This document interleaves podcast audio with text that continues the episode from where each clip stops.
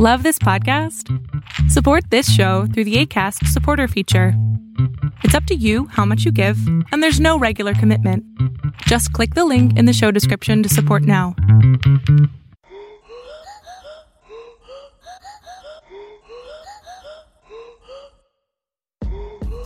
Hi, welcome to Leechfest. This is a medical history podcast that, unlike the History Channel, is actually about history.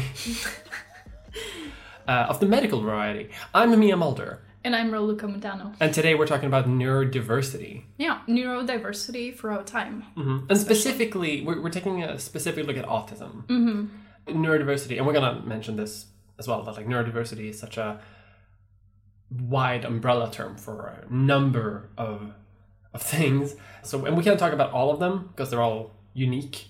But we're going to use autism as a, as a sort of case study and examine that both through history and in, in different cultures. But before then, we want to thank someone, don't we?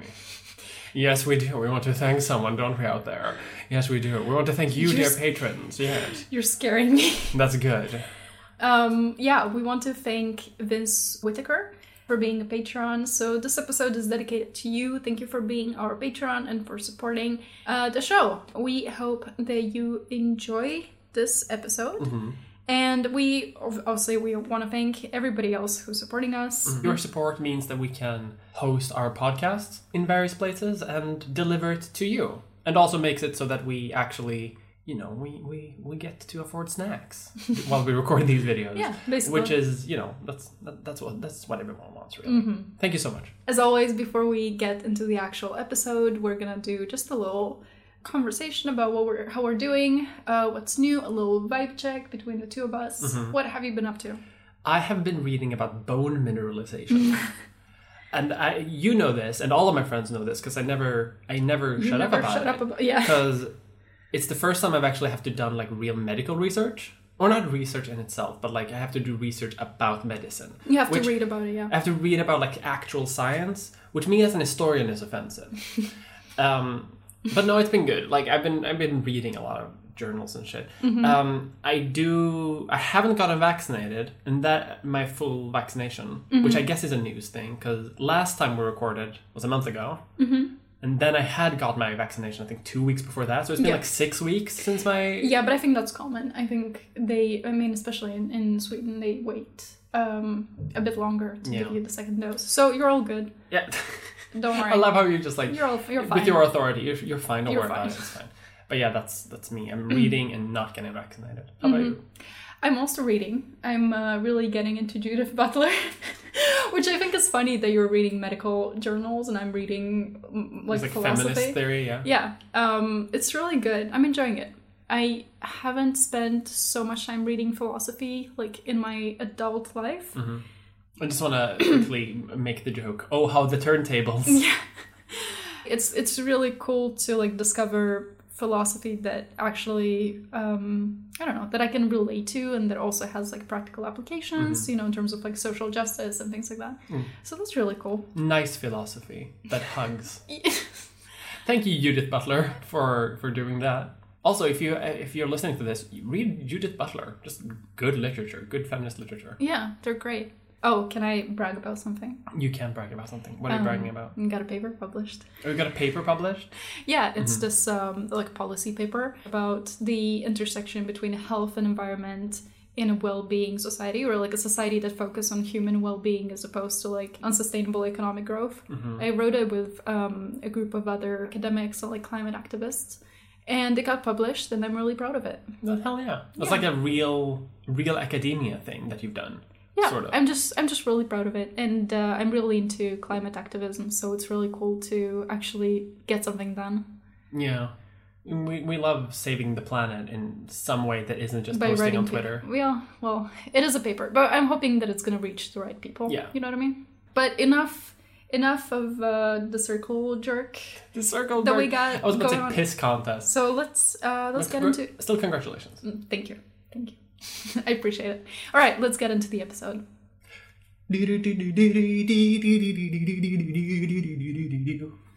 Nice. Thank you. I can't let you go, baby. I just wanna tell you that. No, no. So today we're talking about neurodiversity and autism, right?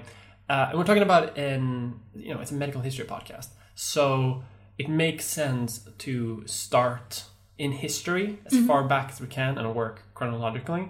And you'd think that would be the easiest way to do it, but we, we when we did research for this, we came to the conclusion that if we do that, we have to start in like prehistory.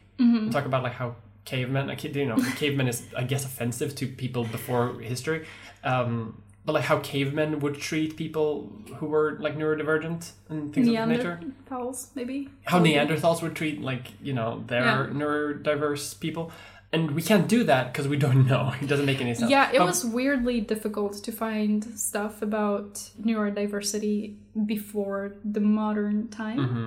Um, and there's a reason for that. yeah, yeah. uh, which we're going to go into. So we figured instead of going to talk about like a perspective on neurodiversity that many who are listening to this are probably familiar with, um, both because of where we are in space in terms of like we speak English, we're in a sort of like you know, Western country, but also in a scope of time. We live in the modern day, and we have a very specific view on neurodiversity that isn't the same throughout time or space. So we're going to start with what we're familiar with, and then we're going to see what we can see what other perspectives there are out there, maybe. So with that in mind, I'm going to do a little quick rundown on sort of the history of autism from where like the origin of the term and origin of the like the medical view on autism. So when it comes to medical history, especially recent medical history, when we're talking about neurodiverse people, it's always been in the sort of framing of like how do we cure these people? How do we make people who are different from the typical to fit to the norm? And that is interesting from a historical point of view because if you want to fit a group of people to the norm, you first have to define what the norm is in the first place. Like, how do you define what the typical brain is? How do you define what a typical body is, for example? In modern psychiatry, the rule of thumb is roughly for like a, a typical brain or person is can you live a normal life in society without help? Which is very broad and very, um, it misses a lot of aspects of living, but sort of works for the purposes of healthcare. Unfortunately, like if they don't need to help you, then you're not their problem anymore. Yeah, but I, I just kind of wanted to also say that I feel like that's such a problematic definition to begin with because we all need help in some way or another. I, I- I just feel like framing it as like if you need help, then you are not like a functional member of society. I feel like that's really messed up. Yeah, it's it, it's incredibly messed up, and I'm gonna and I'm actually gonna return to this a bit later. That mm-hmm. because of that, a lot of the sort of like modern day diagnostic criteria or the modern way we we look at people who are like not neurotypical, it varies greatly, and not necessarily because of things that have to do with the brain or body, but things that have specifically have to do with society. And I have I have a couple of examples, but I'm going to talk about that later. So it's a great point, and I love that you mm-hmm. brought it up. But this model of like looking at brain health generally, that also applies to people who, who have like depression and anxiety as well. Like that, like can you live a normal life without help? And if, if you're like super depressed, but you can sort of live a normal life, then the medical system is just going to be like, well, then you're fine. You're not depressed. Stamp of approval. I, and I just wanted to mention that because like that, you know, that matters significantly. I'm just thinking about like my own life when I've been super depressed and anxious. Most of that was when like a, a time in my life when I was like poor and Yeah. I, I had to worry about rent. And then the doctors are like, "Well, you have anxiety, you have depression, you have all of these things, right?" But now I don't, I don't need help anymore. So now, and even though I have like, I still have depression, you know, obviously, uh, but because I don't need help anymore, the medical community is just like, "Well, no, you're fine now." So it's it's such an arbitrary measurement of, Yeah. of typicality. Um, and we're going to come back to that. However, this view that we have right now is weirdly enough the most inclusive one we've had basically since the birth of modern science. So, you know, we're going to get into a good episode on this one. Um, because historically it has varied significantly, so to say. In early history, and you're going to talk about some examples, specific examples, but I'm just going to talk very broadly. Either most people who lived weren't really categorized into this sort of like binary of neurotypical versus neurodiverse. They were also living in a sort of uh, similar test of like, can you live a normal life without help or not? Because like if you're a feudal peasant, as long as you can do your farming, no one's gonna really care about like how your brain looks. But conversely, if you can't do that, if you can't live in a society without like a specific support system, for example, unfortunately, a lot of, in a lot of times of history, you were shunned, or you were cast out, or you were labeled, uh, you know, an idiot, um, which is, uh, you know, pretty pretty um, unethical and pretty horrific. But during the 19th century, uh, during the establishment of what we would call modern science, people started to sort of they wanted to find the causes of, of, of why people sometimes didn't fit in to society. And when I talk about modern science, I, I'm talking in terms of like universities and the, the, the prevalence of the scientific methods and so on. Because there began a desire among scientists, firstly to exist, more scientists began existing during this time, but also to explain and affect basically everything. As in, why are people the way they are? And there's nothing wrong with that specifically, like that's just good old fashioned scientific curiosity. But this didn't really happen in a vacuum, and there are consequences for this, this curiosity. In previous episodes of this podcast, we've talked about like the eugenics movement, uh, which was a social and scientific movement of the 19th and 20th century, and they also loved to label people, find out, Find a standard. find the, the differences among people, yeah. yeah. um, and to pathologize anyone who didn't fit the ideal. Um, we all know how that turned out. we know how that turned out. Most people think about this in regards to like race and race mixing, but they also dealt with people who were neurodiverse, like people who didn't fit the norm, uh, the neurotypical norm. And so while they did create a sort of racial ideal, they also created a mental ideal archetype. The new Latin word, autismus, was coined by the Swiss psychiatrist Eugen Bleuler in 1910 as he was trying to define symptoms of schizophrenia. He derived it from the Greek word autos and used it to mean morbid self admiration, referring to autistic withdrawal of the patient to his fantasies, against which any influence from outside becomes an intolerable disturbance. That's interesting. That is interesting. Uh, Self absorption. So What basically, an what an interesting way to look at it. I've never Mm-hmm. heard of that perspective before. right? But this and this is where this is where it begins. In a sort of like, if a child is not like interested in their surroundings. Yeah, or, or with other people specifically. They are seen as like self-admired or Yeah, yeah, self-absorbed. Yeah, yeah. Um, and this is and this is seen not as a condition in and of itself, but as a as a sort of prelude to to childhood schizophrenia, Uh, which is kind of important. A Soviet uh, child psychiatrist, Grunia Shukoreva. Oh wait, wait, wait! I can I can read that. I can read that. Okay, Uh, Bruna S- Sukhareva. Thank you. um, she described a similar syndrome that was published in Russian in 1925 and in German in 1926. And this is where we see the earliest mentions of like the term autism. During this time, most treatments of people who would who would today be classified as autistic were very dependent on how well they'd integrate with society, as we mentioned. So, say someone is autistic, but they can do their farm work or factory work well enough to support themselves. In this case, clinicians would basically consider them to be normal, to be neurotypical. Some clinicians would occasionally describe patients as nervous, um, which wasn't great from their point of view, uh, but not anything serious. So there are many doctors, clinicians who would uh, examine uh, children who would uh, who would display uh, like signs of autism, for example, and uh, wouldn't integrate well with their peers, um, and they would uh, doctors would talk to their parents and note that like oh, the mother seems nervous, but not anything like of concern.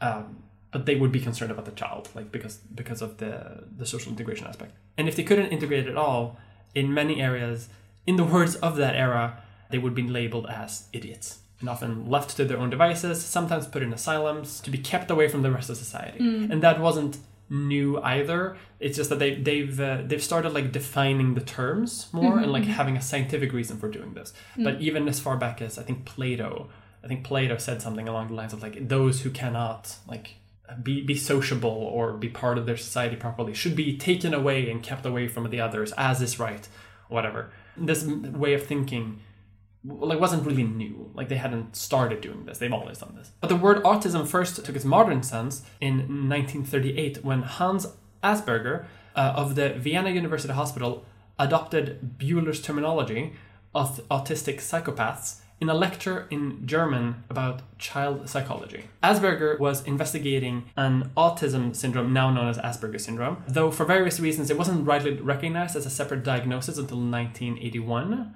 partially because he did it in German and people didn't really translate German medical literature that much. But one uh, of his sort of one of the people who were influenced by this by this lecture was a man called Leo Kanner. Leo Kanner of the Johns Hopkins Hospital first used autism in its most modern sense uh, in English when he introduced the label early infantile autism in a 1943 report of 11 children with striking behavioral similarities.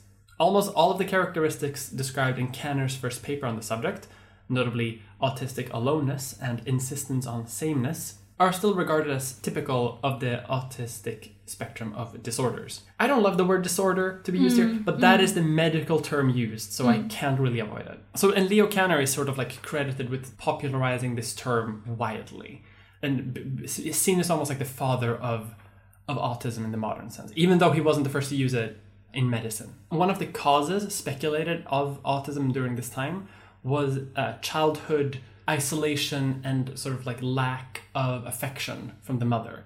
There's um there's an idea that like if, if, a, if a mother is sort of cold and distant to their child, they will they will instead focus inwardly. Now we know that's not really the case, but um, that's something that sort of Kanner talked about early in his work. And Kanner's reuse of autism in this sort of like new, more modern way led to decades of confused terminology like infantile schizophrenia, because people would still go back to the, the original definition where it's like it may be a sign of schizophrenia, even though it really wasn't. And child psychiatrists' focus on maternal deprivation led to a lot of misconceptions of autism as uh, like an, a normal infant response to refrigerator mothers, um, which is, uh, you know, I think a pretty self explanatory term where a mother just Yes. provides food and no affection and is cold.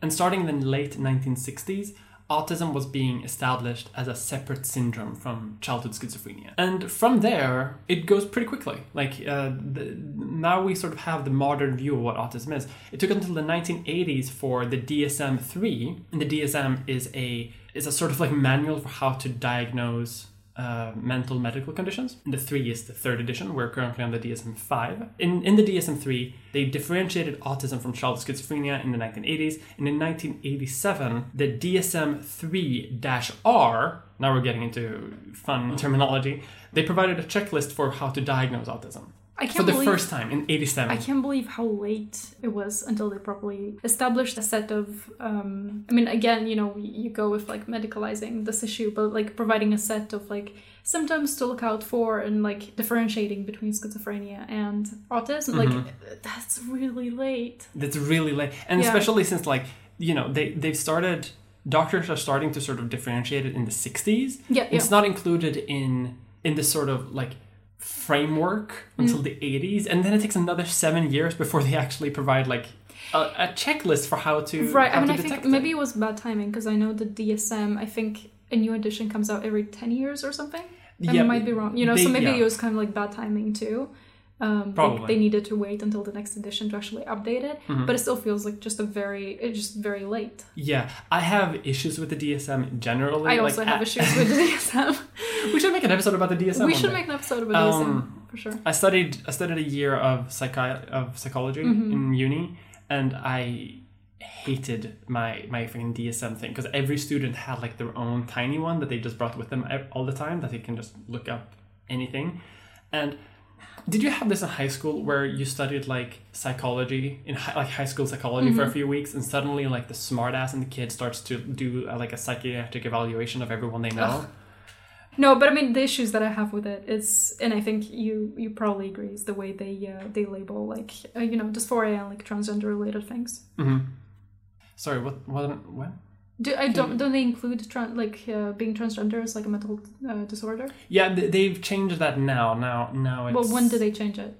Oh, I don't know, like 2016. Yeah, so that was like late as fuck. I hold a I hold grudges. Hold a grudge. I hold a grudge. Yeah, gender identity disorder was like standard. I think from like the 80s, from the DSM three up until the DSM five. Yeah. Yeah, I mean, I mean, they they, also into- they also considered homosexuality a disease. I don't forget, I don't forget, and I don't forgive. Don't forgive. uh, but in, in May 2013, the DSM 5 was released, updating the classification for pervasive developmental disorders and the grouping of disorders, including autism, Asperger syndrome, uh, Rett syndrome, and CDD, had all been removed, uh, but many of these symptoms had been removed and been replaced with the general term of autism spectrum disorders, which is the term we have today. Uh, and there are two categories of this that exist, and they are impaired social communication and or interaction, and restricted and or repetitive behaviors. And so they've, they've made it much more general. In recent years, detection methods for autism have improved massively. And the fact that like these detection methods have improved are generally good because it can offer parents uh, like support tools and advice and knowledge that they might need to you know to give their child the, the, support, support that they, that they they need. need and every kid needs support there's not a human child on earth that's going to survive on its own so it's just about equipping parents with the proper tools to to take care for, of their child. Because a lot of times parents will only know how to take care of a very specific type of child. Uh, and when they try to force children who don't fit into that slice it doesn't go that well. And most support here is, is good. Uh, detection methods today include uh, checking for speech learning uh, like if they can learn speech in a um, quote unquote typical way how they respond to eye contact and how they respond to like other children and how they enjoy repetitive behaviors these things can usually give them a sign into how what kind of uh, support they might need in the future. But diagnosing can also carry with it stigma. There is a huge stigma around autism today, unfortunately, which might itself have negative effects. And this is where I'm going to talk about the things that were mentioned earlier that you brought up. Because oftentimes, the classification as a medical condition, seeing it as a sort of pathologized thing, as, a, as a, seeing it as a negative, can cause individuals to lower expectations and ambitions for themselves which may in turn lower performance on tests and participation in society. And not just like a tiny bit, like 2 or 3% among children. Like we're talking like 20% reduced test scores. And this is not just because of like lowered confidence. If you expect yourself to perform worse, you're going to perform worse. This is similar to how like if you tell young girls that girls are bad at math, those girls will perform worse at math. And if you don't tell them that, they perform better at math. And the fact that they can perform lower on tests and perform lower in sociability can themselves be signs of autism, right? So you, you you end up in this sort of like weird loop where if you tell a child to like expect less of themselves, they're going to perform worse and then they're going to be labeled as something that is then going to tell them that they're going to perform worse. Like it's it's a it's a weird loop. Which is why it's so important that we can't we, we can't reduce expectations for kids because that's going to cause them to, to perform worse.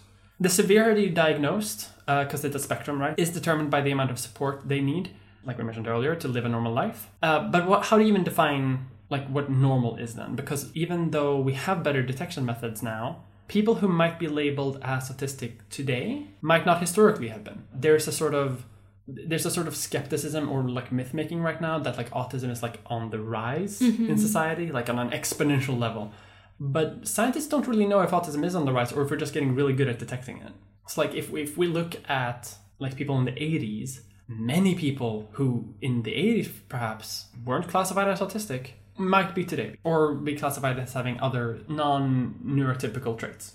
Even now, children who are labeled as autistic from a young age and even sort of like early adulthood might quote unquote grow out of it not by changing their behavior or anything but just because of their life situation being changed and if they if they no longer need support or if they are in a in a different situation they may no longer classify as autistic according to the diagnostic criteria.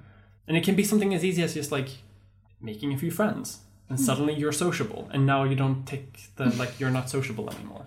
And it's it, it's such an arbitrary line of like who is autistic and not so it doesn't really make that a lot of sense.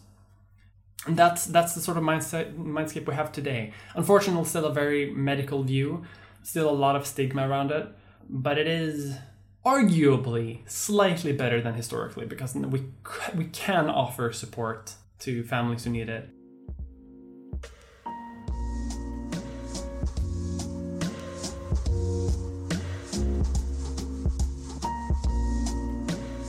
So, in the next section of this episode, I wanted to talk a bit about neurodiversity throughout history and especially history before the terms were properly recognized in the 20th century. Mm-hmm. So, like we said before, it- you know, it was a little bit difficult to find a lot of examples in history, and I think that this just has to do with how neurodiverse people were seen in society and how you know like if somebody did their work like nobody really cared um, how they acted in some places but i did also find examples of of people who were neurodiverse probably and who uh, were met with a lot of resistance from their community. So, uh, being met with resistance is one way, but they've also been at points revered through throughout history. At some points, they're viewed neutrally. Uh, so, this is what I'm going to talk about. So, a very well known example of potential autism in history is the story of an 18th century Scottish man called Hugh Blair. So, Hugh Blair was a son of a middle class landowning family who lived north of present day Gatehouse of Fleet. That's the most British name in the world. I know. so, as autism was not a known concept at the time, Hugh was known as the daft lad of Borgue. So, he's known as not um, taking lot of notice of social conventions. He preferred to eat whenever he felt like it. He didn't really like to eat at the table with the rest of the family. He really enjoyed funerals and he would often travel great distances to attend them. He was also very good at learning from others, but he didn't always grasp the reason for why certain things were done. So he learned how to build dry stone dikes by watching workers on his family's estate. And then he would build them himself in places where it led nowhere. So he just enjoyed building dikes. I get. Uh, to be honest, though, I get that. I'd love building decks.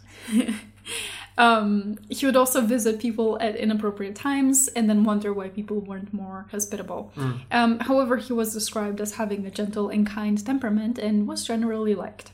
And we know about him because um, he was the subject of a court case brought about by his younger brother. So he was the oldest son, Hugh, and he was meant to inherit the family estate. However, when he married, his brother argued that he wasn't fit to marry and therefore inherit and took him to court all the way to the Court of Session in 1747. The local minister agreed with Hugh's brother and declared the marriage null and void. Hugh and his wife actually took no notice of this and refused to separate. I love that. I love. Oh my god, I love this. Like this asshole brother being like, "You, you're not fit to be married. You're not. You can't inherit." And Hugh just like, nah. "Nah, I mean, I'm gonna stay happily married. Build, Yeah. build my dikes." Yeah, he uh, stayed. Mar- they stayed married, and they had a very happy marriage. They even had two children. Uh, so they proved everybody wrong. But unfortunately, he didn't get to inherit the estate. Know. Um. But at least he lived happily. He lived. Like- yeah, he lived happily, and he Didn't was. have to get. You know, his wife. You know, he and his wife got. They got children. Like they still had an okay life, yeah. So even though even despite his asshole brother. Right. So there, so there's kind of like multiple things that I want to point out here. That you know he had his um, his. Um, his he had his quirks, right? He didn't necessarily follow the, the like the social rules at the time, but people seemed to be like pretty okay with him. You know, he was generally well liked. He's being described as like being a, a member of society that people uh, didn't mind. Uh, so that's that's one aspect of it but at the same time like he wasn't allowed to inherit so he was also denied certain rights that somebody of his like social stature would otherwise be allowed Yeah, which which is which is interesting because like there are there are many cases in history too where like where, where you know the the richer the richer people get, the more acceptable people are of like eccentricities. Like you know if you look at like God, there are so many historical characters that you could look back on who who are like known for being eccentrics, and who are, who are well remembered in history. Um, but if they lived today, they they would probably be considered not neurotypical. yep Um, and it just sucked that Hugh like had got stuck with like his shit ass brother.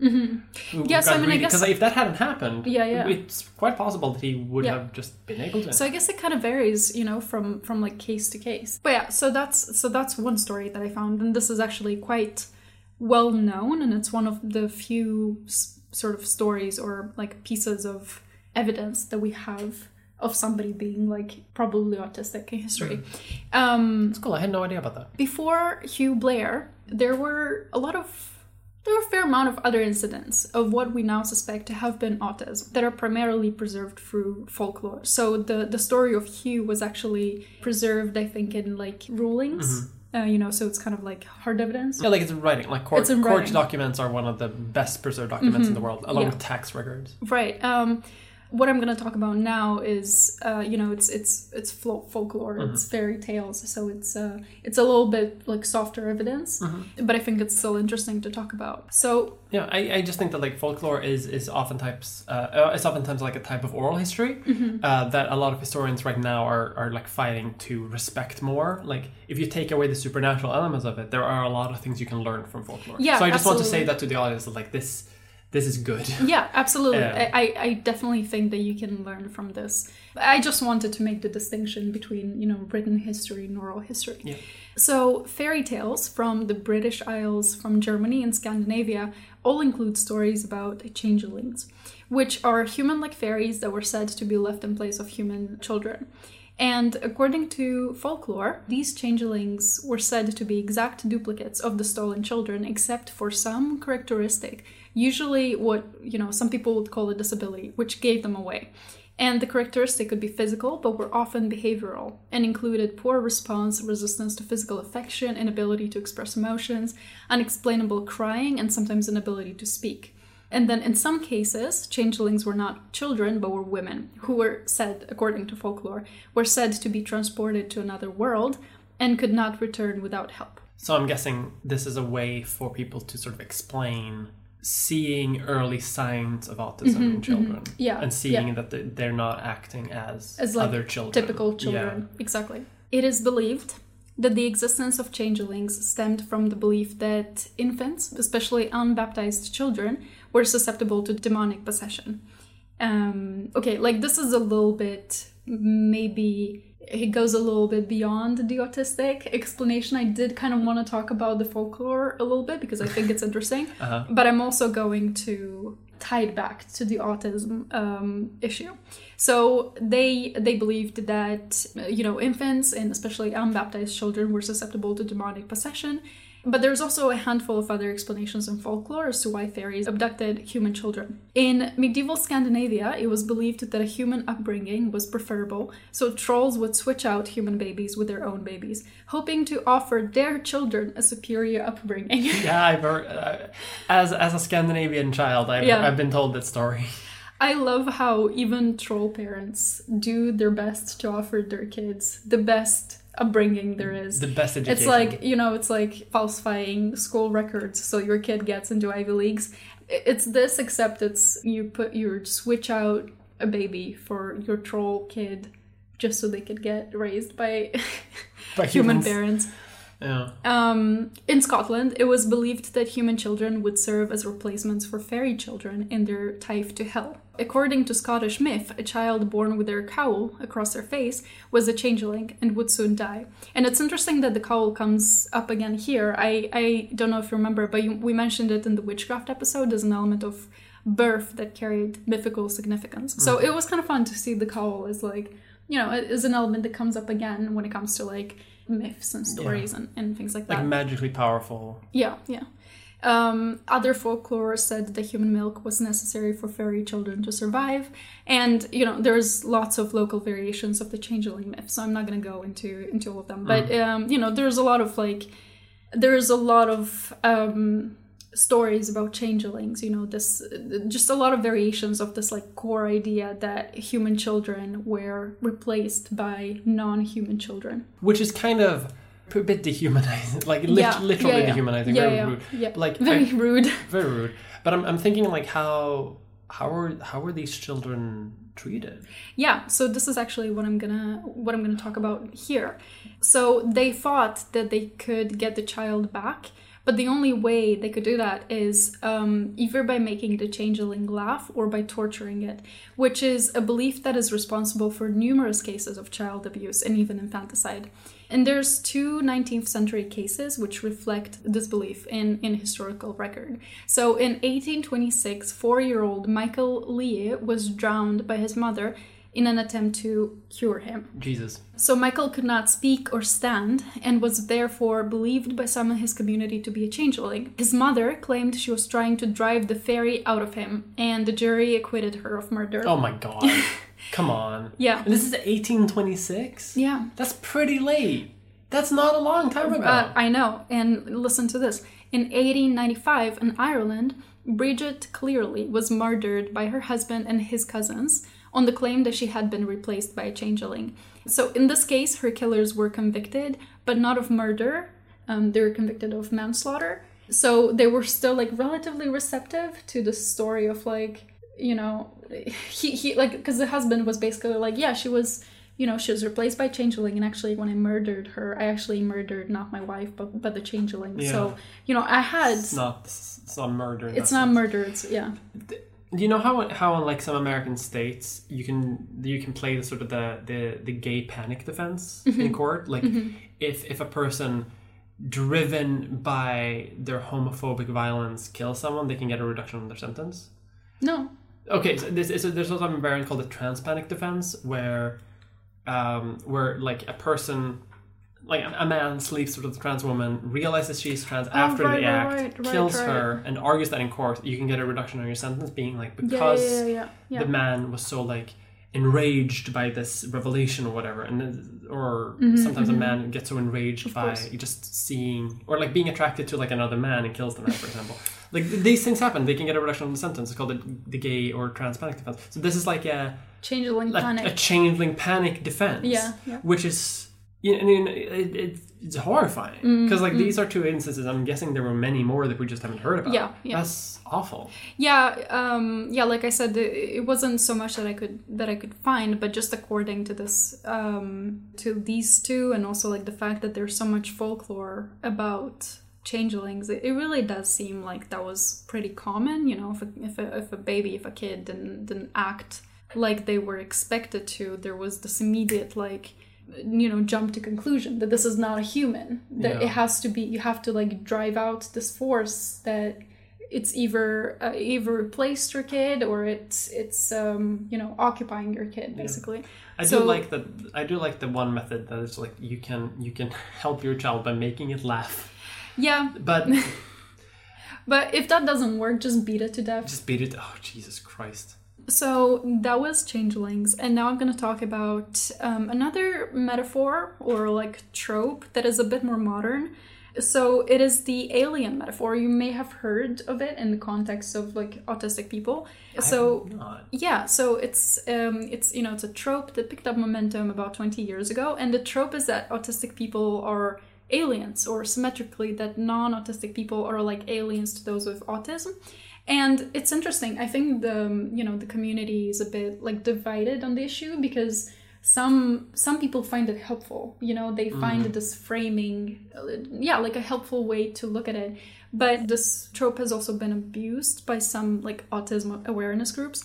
So there was this uh, awareness campaign a few years ago, and this advocacy organization, CAN, uh, Cure Autism Now, which you can see where this is going they used the trope um, quite um, maleficently or you know in a, in a questionable way so they basically told the audience imagine that aliens were stealing one in 200 children that is what is happening in america today it is called autism That's horrifying. right I don't. I, don't really like don't get. Like it's. It's. I really don't get why people.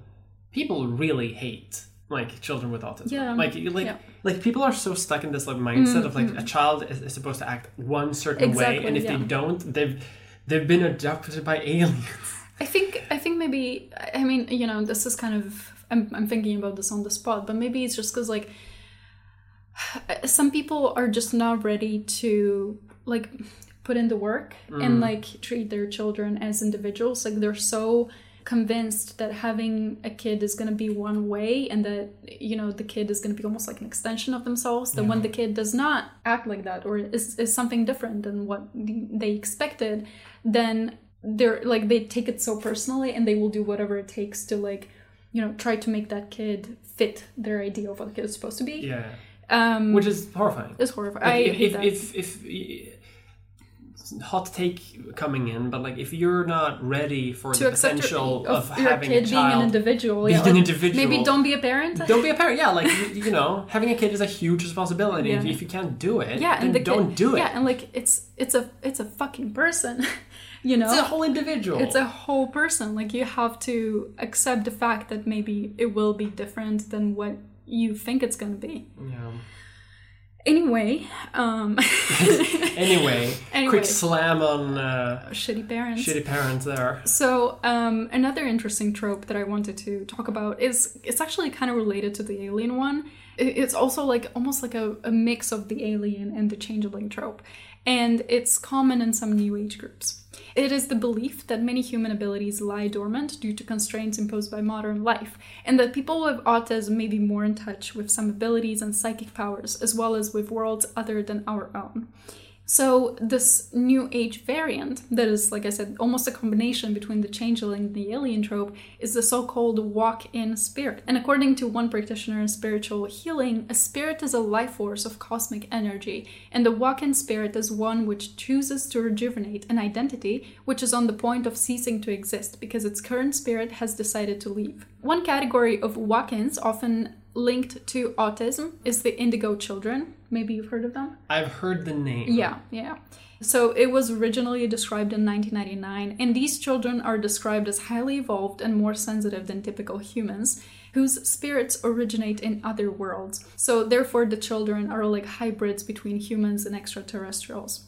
A successor group of indigo children, called crystal children, are specifically identified with autism spectrum disorders by author Doreen Virtue. Uh, she says many of the crystal children have delayed speech patterns, so it's not uncommon for them to wait until they're three or four years to begin speaking.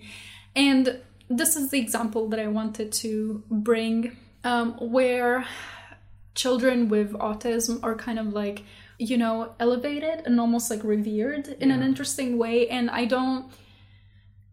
I think it's interesting because on one hand it's it's good that they're sort of accepted for being different and their you know their differences are seen as a good thing. But on the other hand um, i think maybe there are certain tools that they are denied because their differences are seen as um, as very valuable right? So I, I don't necessarily agree with the fact that um, autism is so medicalized but i do think that sometimes one needs to learn uh, certain tools to um, to like be able to communicate with people or be able to like survive in a society, in our society. Mhm. We live in one We- society. Um, I feel like we should have just like a button that says "We live in a society. We should. Um, so I just think that you know also thinking about autism as like um as like psychic powers or a psychic ability maybe is is not the best thing either. Do you know what I it's, mean? It's better than like being directly harmful about it. Yeah. Mm-hmm. obviously, but there isn't like an othering there. Like there is very Yeah, much yeah. like it, it, it, there are us, and then there are them. Mm-hmm, Yeah, Like, yeah. Whereas it's like yeah, it's it's it's better than harmful. Like I said, but it's it's. It's still like a, a step away from just accepting that humans are different. Exactly, Like- exactly. And but like and you can still be a human and you can still be different and that doesn't make you Like an alien. an alien. It doesn't make you Psychic powers Yeah. in touch with other worlds. It's Exactly. like like it's still it's still a bit of a of a strange way to look at it. yeah. Um disrespectful. I feel like, Mm. although maybe like I, I don't want to say, but I, No, it feel, I- it's othering, and for that- sure. that's probably for not sure. great. To be honest, I think I'm also not entirely unbiased because I do have a lot of issues with how new age groups um, relate to the rest of society in a lot of ways. So, Yeah. but that's that's a conversation for another time. Um, Tune into our upcoming episode where we slam the New Age movement. Um, all right. So the last sort of category or the last group that I wanted to talk about are actually the Navajo people, um, because I wanted to discuss the attitudes of a non-Western group towards neurodiverse people with the purpose of presenting the concept of social competence and disability in the context of a non-Western culture.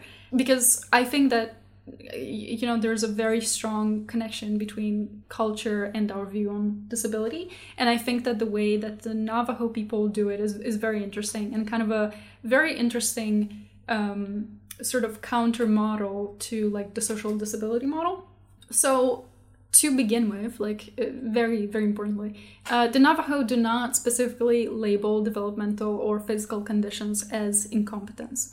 So they tend to define individuals according to their unique traits. So if a person has seizures, tends to run away, or has temper tantrums, they don't qualify those traits as either positive or negative, rather as what they make that person unique, which is quite different from the Western view. Yeah. Very different. The- Western views are very sort of collective in the sense of like you you fit into collective or you don't. Yeah, yeah. I, It's very interesting how how it's more individual here. Yeah. I don't know anything about Navajo culture, so I'm I'm like You're gonna love it. my my eyes are open, my ears are pierced. I'm looking forward to this. Yeah. So um, this attitude is uh, is mirrored in their traditional medical practices. So instead of focusing on relieving the body of symptoms, the goal is to restore harmony of mind, body, and spirit. So they're very holistic about it. Traditionally, the cause of an ailment has to be determined, um, and typically this is done by a diagnostician, a crystal gazer, a star gazer, or hand trembler, and then a complex or long and long rituals involving traditional myths and stories will be performed. So, if a person is blind, after the proper ceremony is performed, the person is considered cured even if the blindness remains, because according to the Navajo, harmony has been restored. Through the ceremony, harmony has been automatically restored, and um, the harmony allows the person to live, but they live with the lack of sight. So it's uh, you know it is important to note that this is not the same as the Western ideas of acceptance or resignation. Rather, after the ceremony is performed, the person is automatically considered to be made whole. That is, a whole individual who happens to be blind. Hmm. So the Navajo do not attribute the same value judgment to terms such as blindness, paralysis, or seizures. That is that is a very that's very cool mm-hmm. because it, it it kind of opens my my eyes a little bit. Like we we we do like in Western society we do have a tendency of like conforming everything, and I hadn't even thought about it in terms of like blindness. Like yeah, like like if you can do a, a sort of practice to make sure that a person can can live fully authentically as an individual Mm-hmm. Yeah. with everything that that entails, like everything that makes up that individual yeah, yeah. then that's and that that's it. Yeah. That's basically, and I think that, I think that's pretty. I think that's that's a lot that's more not- they- healthy, right like in- they in don't see they don't see blindness as like taking away from your quality of life necessarily i Mm. mean like obviously there's like they cannot see anymore but they can adapt their life around or like they can change how they live life in a way that allows them to continue living a full life and they're not seen as disabled they're just Mm. seen as like that is just who they are Yeah, that's just how they live life. Is this? Um, I, I feel like I have to. Is this, is this like traditional? Mm-hmm. The like, is this like a long term practiced cultural thing in, in Yeah. the Navajo from what Um, i know yeah Nice. Yeah, because like obviously, I, I do want to say that like just to sort of avoid this the, the sort of like the quote unquote noble savage trope. Obviously, Navajo people today, I'm like. Uh, I'm, I'm guessing still at, at like in and still do this to some to some respect, but also don't like discount no and other things. Like if, if, a, if a person needs glasses, I'm sure that people in Navajo tribes Yeah, go yeah. to an obstetrician, for example. Like, I, I, and I just want to have that said that we're not like we're not like fetishizing Native American culture here. We're just talking like of, of a traditional cultural view. Exactly, exactly. Um, no, this is very traditional, and you know, be, because like certain biomedical and medical practices are uh, starting to become introduced in the culture, their view on like illness and disability is starting to shift. Um, I'm not going to talk so much about it because it makes it very complicated. Obviously, it's kind of an on- ongoing process, and it's it's also generational. It depends on where they live. So it's a bit hard to sort of talk about it as like one independent cut and Cut and dry. cut and dry um, process or like way of doing things but this is how they do it traditionally Yeah. right That and that's I, I that's cool as shit. yeah is, what, is what I'm trying to say. I think I I, think it's cool as shit. I know. So okay, so let me let me let me tell you. I also wanted to speak very quickly of child rearing practices in Navajo. So young Navajo children are allowed great freedom in in exploring the world, and there's very little a child can do that is considered wrong or inappropriate behavior. They're allowed access to objects in the adults' world, such as knives, horse bridles, and saddles, weaving tools, cameras, and so on. Um, this childhood permissiveness reaches an abrupt end at about the age of six years old when parents start molding the child into an expected model of a Navajo adult. And here's where it gets interesting. Individuals with conditions which significantly impair their ability to live like a neurotypical adult are allowed an interesting blend between the freedom allowed young children and the responsibility expected from adults, a blend which is uh, tailored to their abilities. So, the more able an individual is, the more is expected of them, and then the less able they are, the more latitude they are granted. But they are still considered full members of society. So, in one case, a young man with autism and severe intellectual developmental disorder owned livestock in the family herd. And although he was unable to care for them, when the wool from his sheep was sold, that was considered his money that supplemented the family's income. And also, government security income and tribal funds allotted to disabled invi- individuals were also seen as financial contributions donated by this disabled individual. So they are seen as their own person, and like the money that enters the family's funds, um, whether it's from like tribal funds or from the government, that money is seen as being contributed by him. Um, Hmm. Not like it's not seen as like a payment to the family for taking care of him. Yeah, Do you know yeah. what I mean?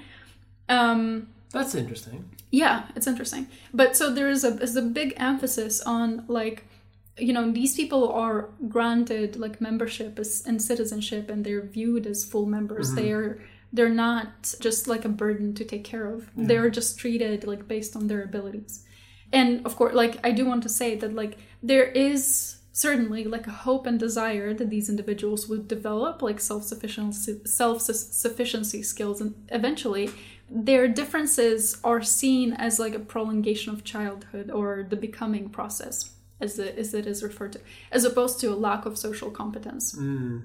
And then can i tell you some factors which may be contributing to the different perspective of the navajo to neurodiversity? Yes. um, well, okay, like first of all, employment of able-bodied Navajos on the reservation is very limited, which is it's not you know it's not a it's not a it's not a reason it's not a factor that I, that I necessarily am happy with, mm-hmm. but it is a contributing factor.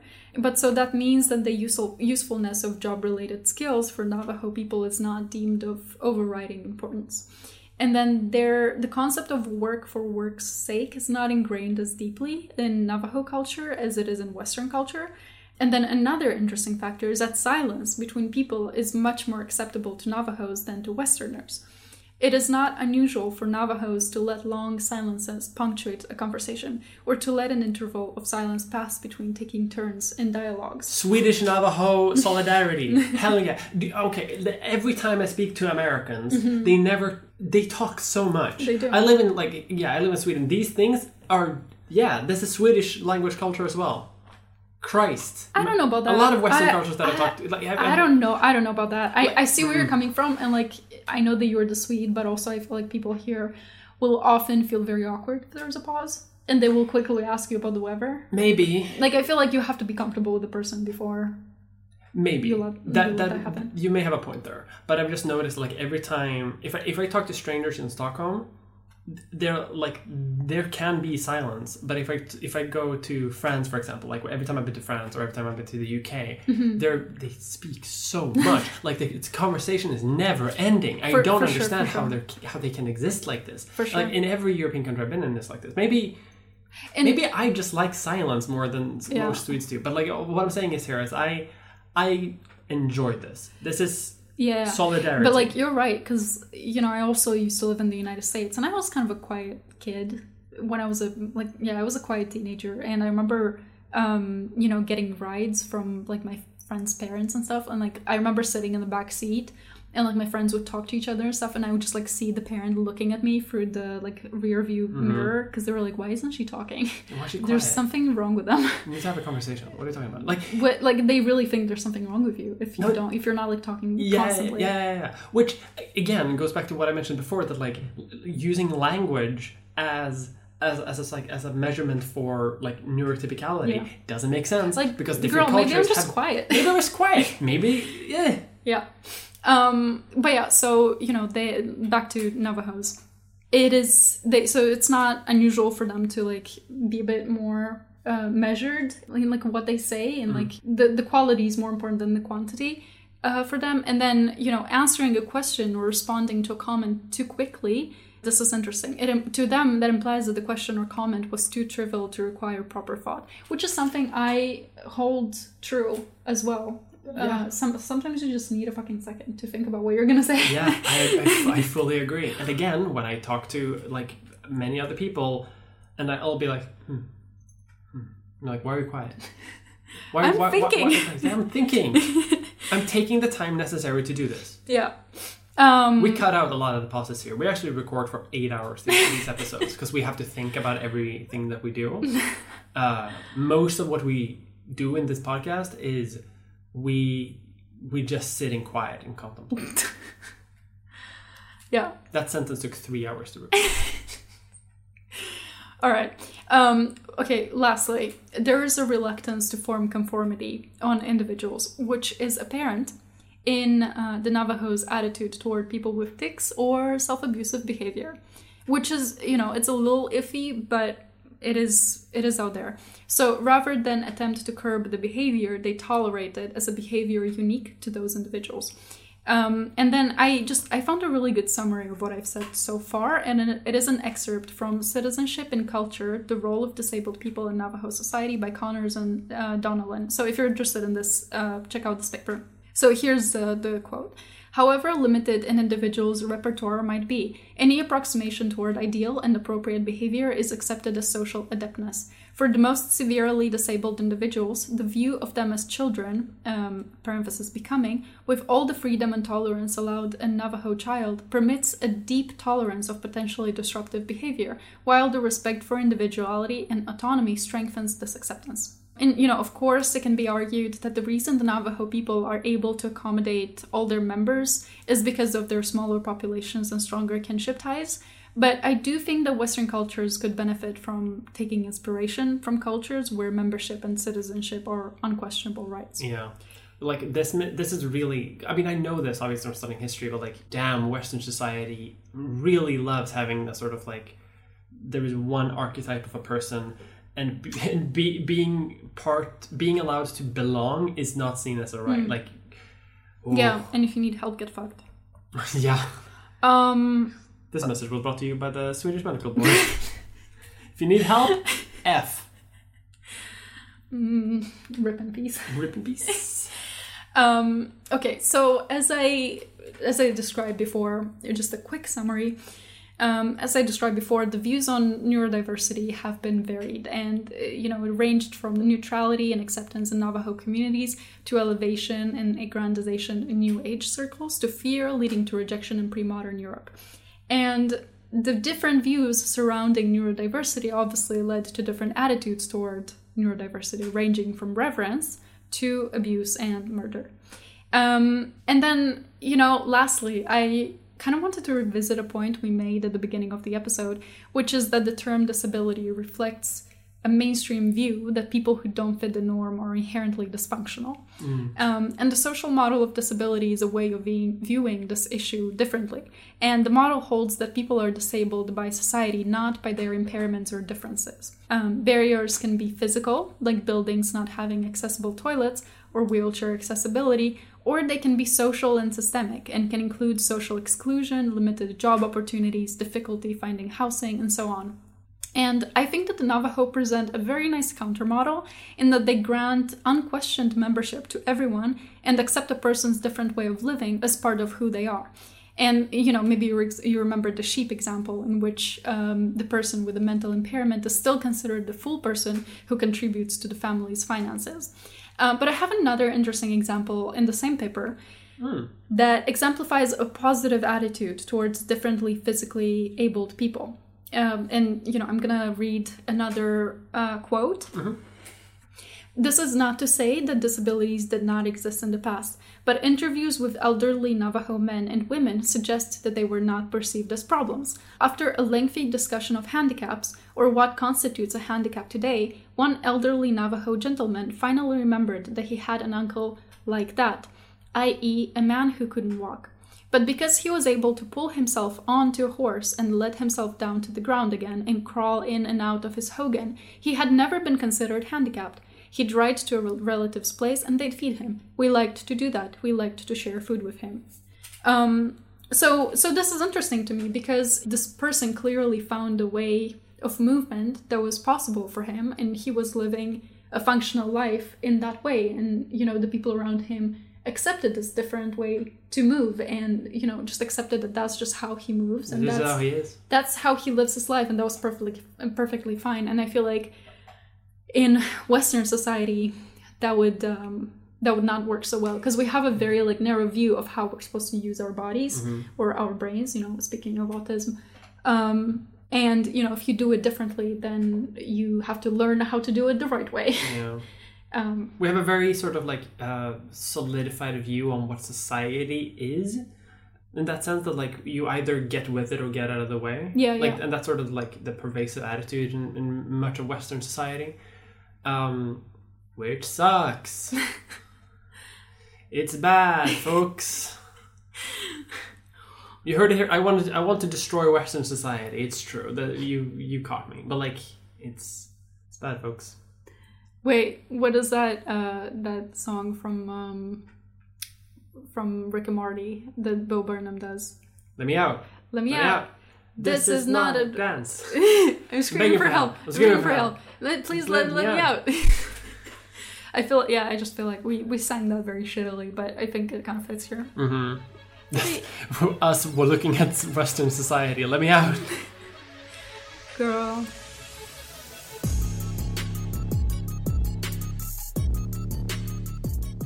So those are some perspectives on like neurodiversity outside of Western culture. How we could view Mm. neurodiversity, Mm-hmm. and also uh, sh- you know giving us a bit of a mirror, showing us how rigid our own society is, Yeah. um, and how how like enforced conformity exists in our society, which is very um, It's very interesting. Also, like I mean, I I don't. I, I'm guessing maybe people would disagree with me, but like you know, for a society that prides itself on being like individualistic, it's individualistic in the sense that like you're on your fucking own, but you're also not really allowed to be different. You know what I mean? Yeah, yeah, yeah. Like it's it's a different take on sort of individualism. Like as you say, like we, we in Western society we, we invent more and more labels to sort of label ourselves to sort of find our own uniqueness, whereas we but we only do that in order so we can sort of attach more and more labels to what the typical norm Yeah, is. is. yeah.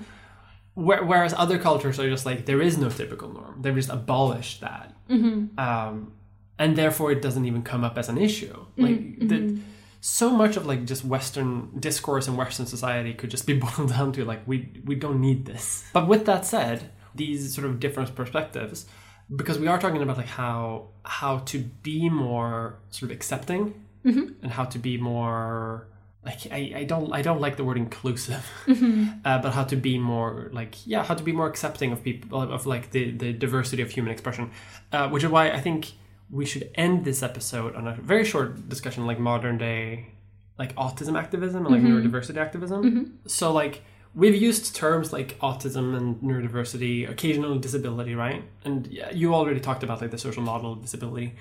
And we should mention, you know, there's there's disagreement even within the community, like what term terminology to use, and there's it, it's not really helped by the fact that there's a huge like there's an enormous stigma in society right now about about autism, and uh, like autism advocates are working towards reducing that stigma by using language that is a bit more inclusive, but people disagree about the, the correct methods to use, so to say.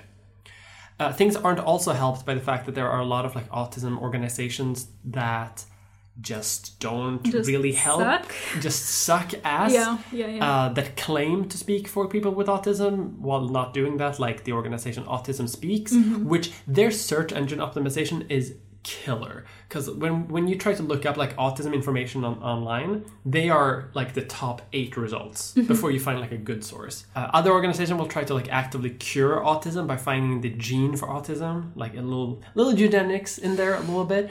Um, uh, and examples of this are, for example, the organization Autism Speaks. Like I just mentioned again, they're coming up again.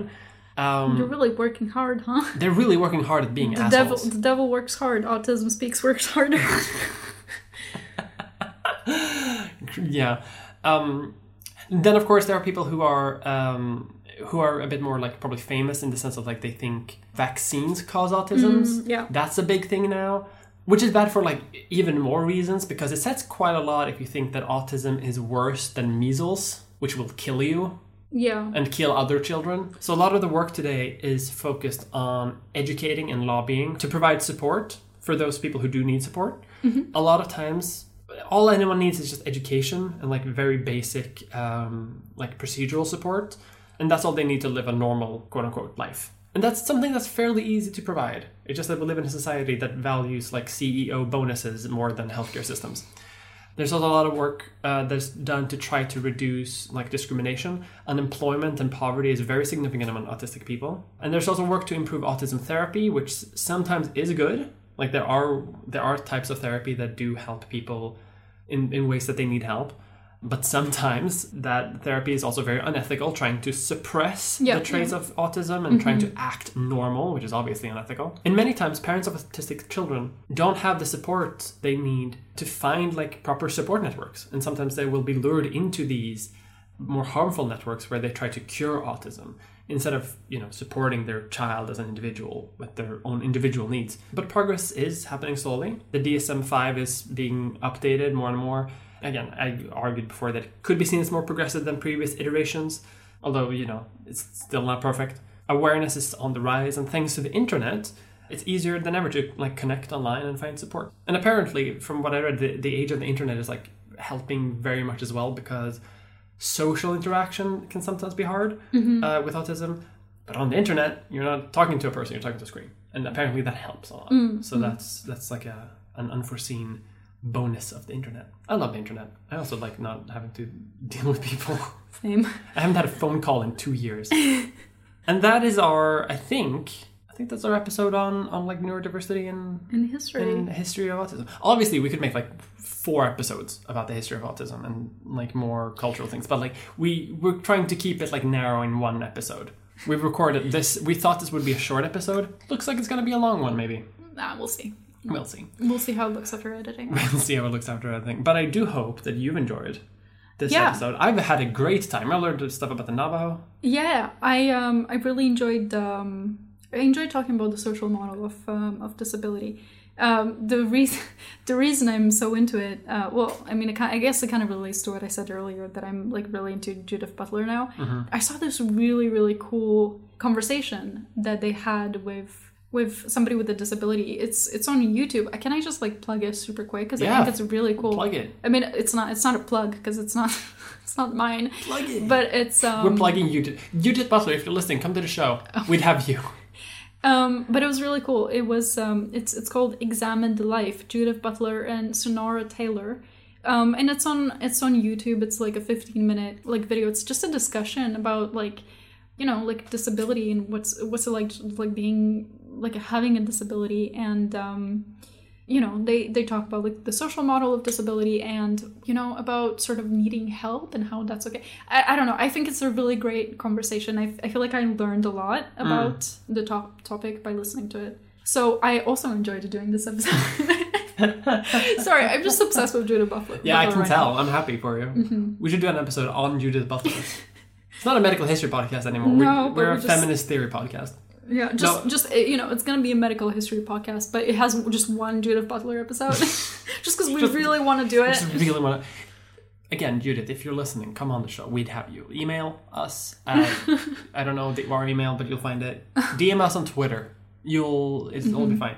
No, but I, I definitely enjoyed it because I also like just reading like medical history, like Yeah. Mm-hmm. uh, like dry medical history, like reading about Leo Kanner and stuff. That's that's. Stuff. I think we, this is a good episode.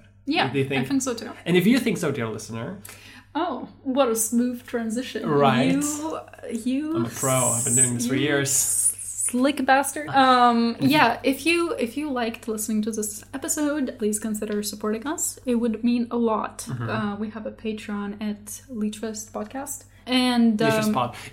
You'll find the link in the description of the episode. Yes, and if you you know you're interested in more Leechfest content, we are on Twitter at LeechfestPod, and I am the one tweeting. I feel like this is an incriminating thing for me to say.